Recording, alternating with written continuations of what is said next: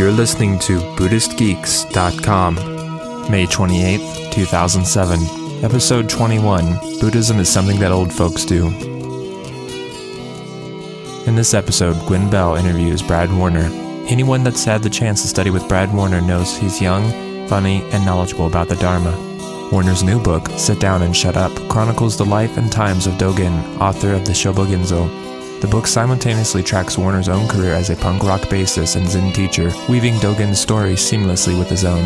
With warmth and humor coming through in both the book and the interview, we get a chance to hear Warner talk about the book, the four points of Zazen, being bored, and innate perfection. This is part one of a three part series.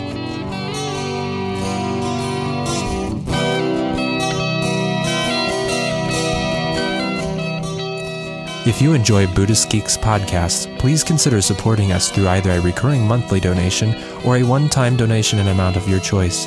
To do so, please visit www.buddhistgeeks.com forward slash donate. We thank you for your support.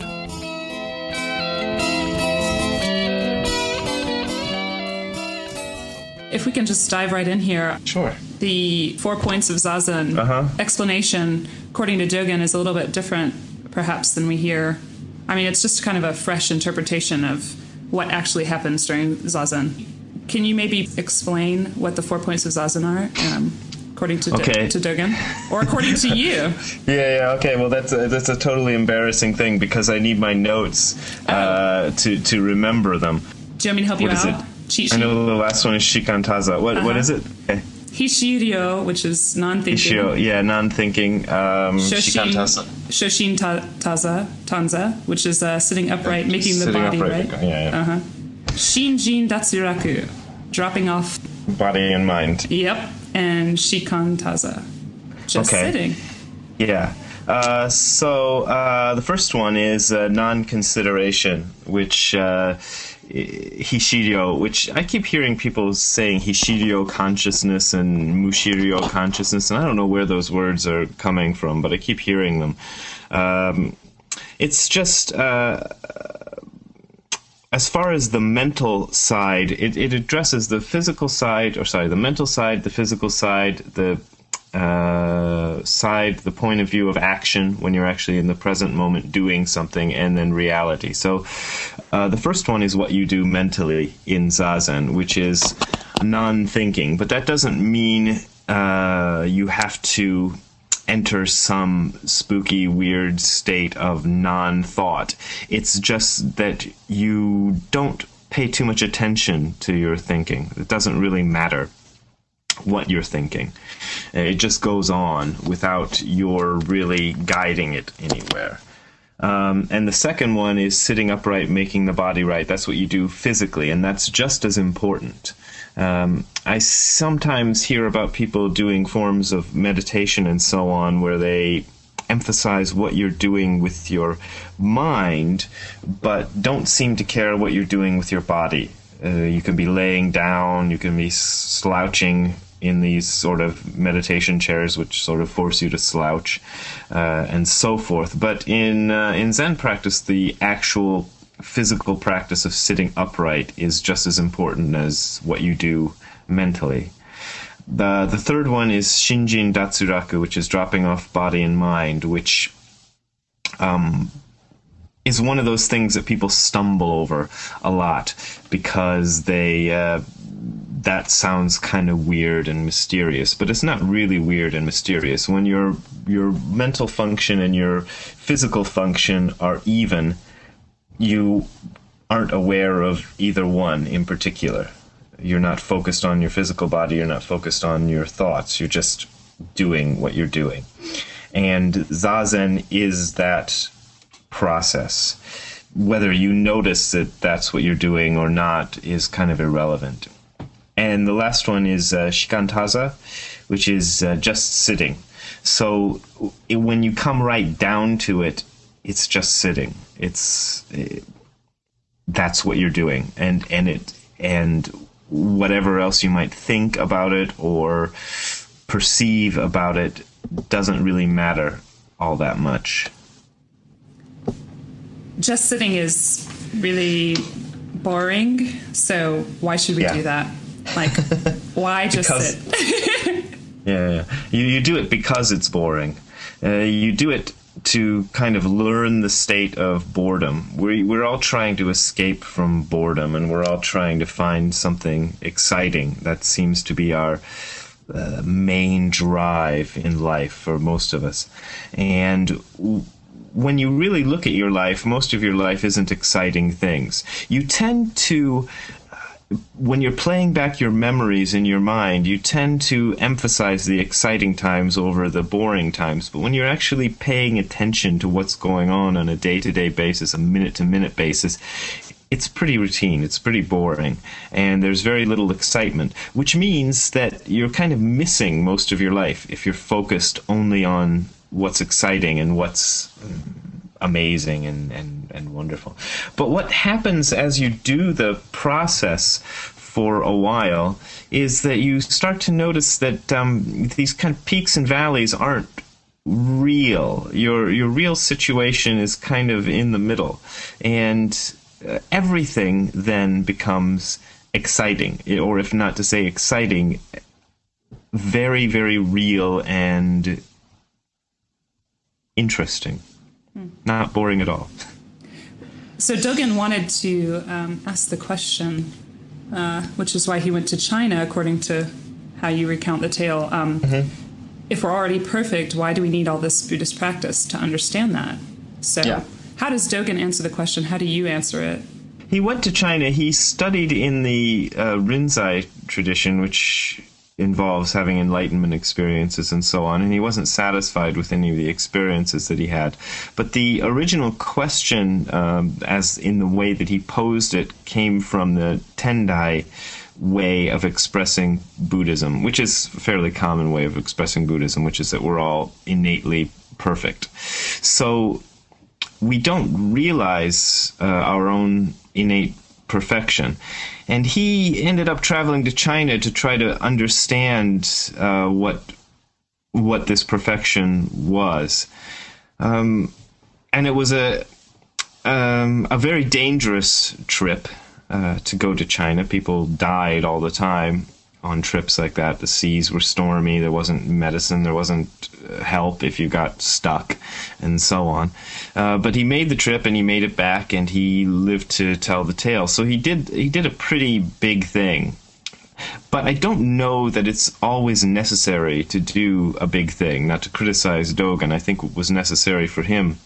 Uh, but it to realize what your real life is can be much more direct than that. People think they want to go off and, and do something incredible and have an adventure, and then they'll understand their life. But I don't uh, agree with that outlook. It's more about looking at your day to day existence. Have I strayed too far from the question at this point? No, that's I, I totally follow. However, you Okay. did you did have a, a kind of adventure too. Um, Yeah, You kind of went looking for adventure, did you not? a bit. Uh, my but my initial uh, reason for going was I went to Japan, and it wasn't really to have an adventure. It was more uh, because my um, uh, economic situation was so bad in Ohio that uh, that I needed a job, and uh, I found a job in Japan. Um, I'd always wanted to go to Japan, and when I was a, a little kid, we'd traveled uh, a lot of places. My family did.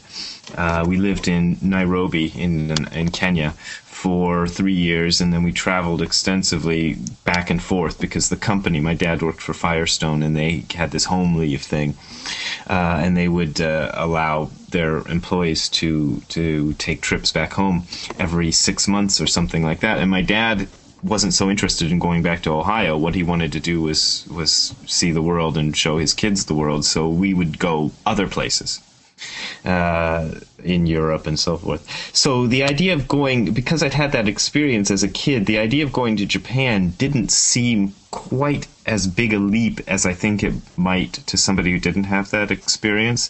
It was just a place to go to have a job, and I was very interested in in Japan, but um, and it was a bit of an adventure.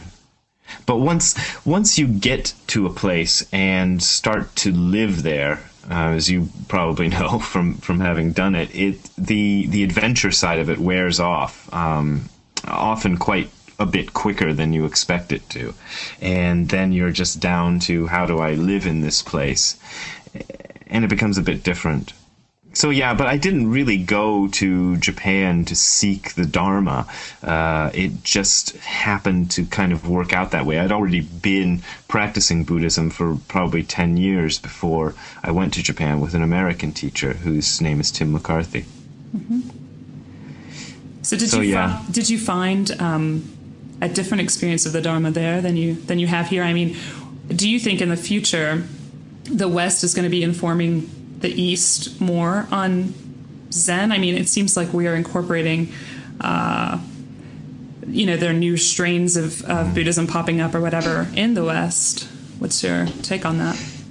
It it could happen. Um, I know I, have been kind of fascinated by the Hare Krishna movement uh, for a long time, always looking at what they're doing, and I've noticed that in India now a lot of people are joining the Hare Krishna movement. Although if you're a Hare Krishna, you'll tell people that the Hare Krishna movement is an Indian religion, but we all know that's not really exactly true. An Indian guy came over from India and started it in America, but it became a very American and Western thing, uh, and now it's being reimported, although it's it's originally Indian. I don't see that happening right now so much in Japan. Uh, what's interesting in Japan, though, is uh, like the group of people who would go to see my teacher Nishijima Sensei.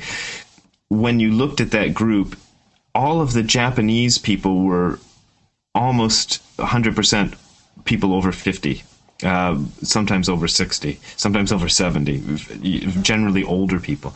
And all of the foreign students were well under 40. Uh, I was probably one of the oldest uh, among that group. Uh, and I'm 43, but you know, I started uh, when I was in my late, well, no, no, in my late 20s, I guess. Wow, it's been a while. Anyway, um, but so so there is this view in Japan that uh, Buddhism is something that old folks do. Uh, and zazen is something either old folks do or people who are slightly fanatic do. Um, it's not something that normal people do. Normal people don't sit zazen except on special occasions. If they're really sort of committed to something, uh, they might do it during certain times a year, but it's very, it's pretty rare.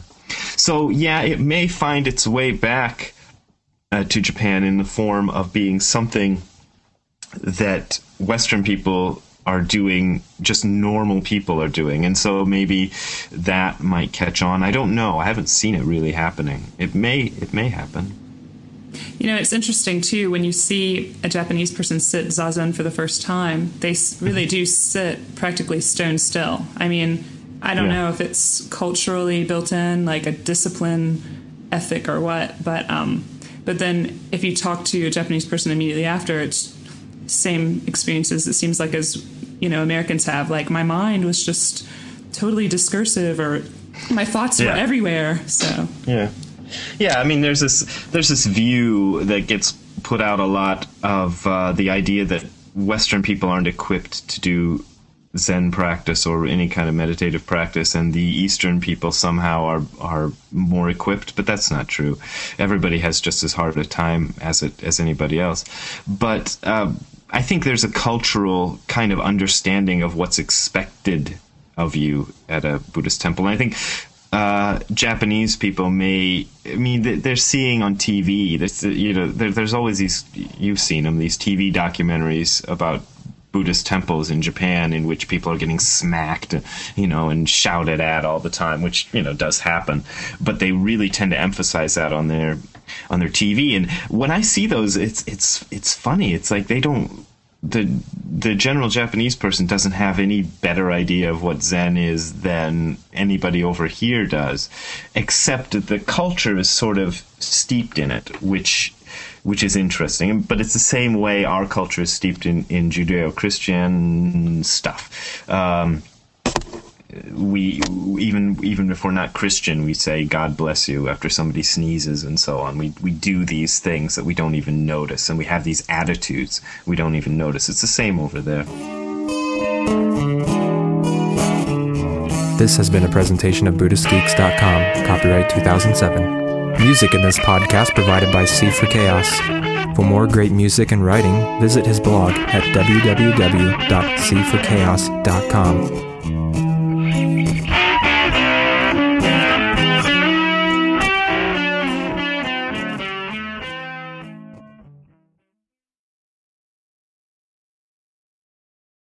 Join us for the fourth annual Buddhist Geeks Conference, hosted in partnership with Mindful Cyborgs and Shambhala Sun from October 16th through the 19th in beautiful Boulder, Colorado. This year's conference will be exploring the convergence of Buddhism with modern culture and technology through informative keynote presentations, idea packed TED style talks, self organizing community dialogues, and contemplative workshops and practice periods. This year's list of presenters includes the world's most quantified man, Chris Dancy, abbot of the Village Zendo in New York City, Roshi Pat Enkyo O'Hara, and pragmatic Dharma provocateur Daniel Ingram, as well as many others. For more information and to register, visit buddhistgeeks.com slash conference. After nearly a year in private beta, the Buddhist Geeks Network is now open for any independent practitioners who want to engage in interdependent practice. You can find out more about the Buddhist Geeks Network by visiting BuddhistGeeks.network. And if you'd like to join the community and join us in regular social meditation practice or other events that we host there in the network, all freely offered, you're very welcome to do so, again, by visiting BuddhistGeeks.network. Love to see you there.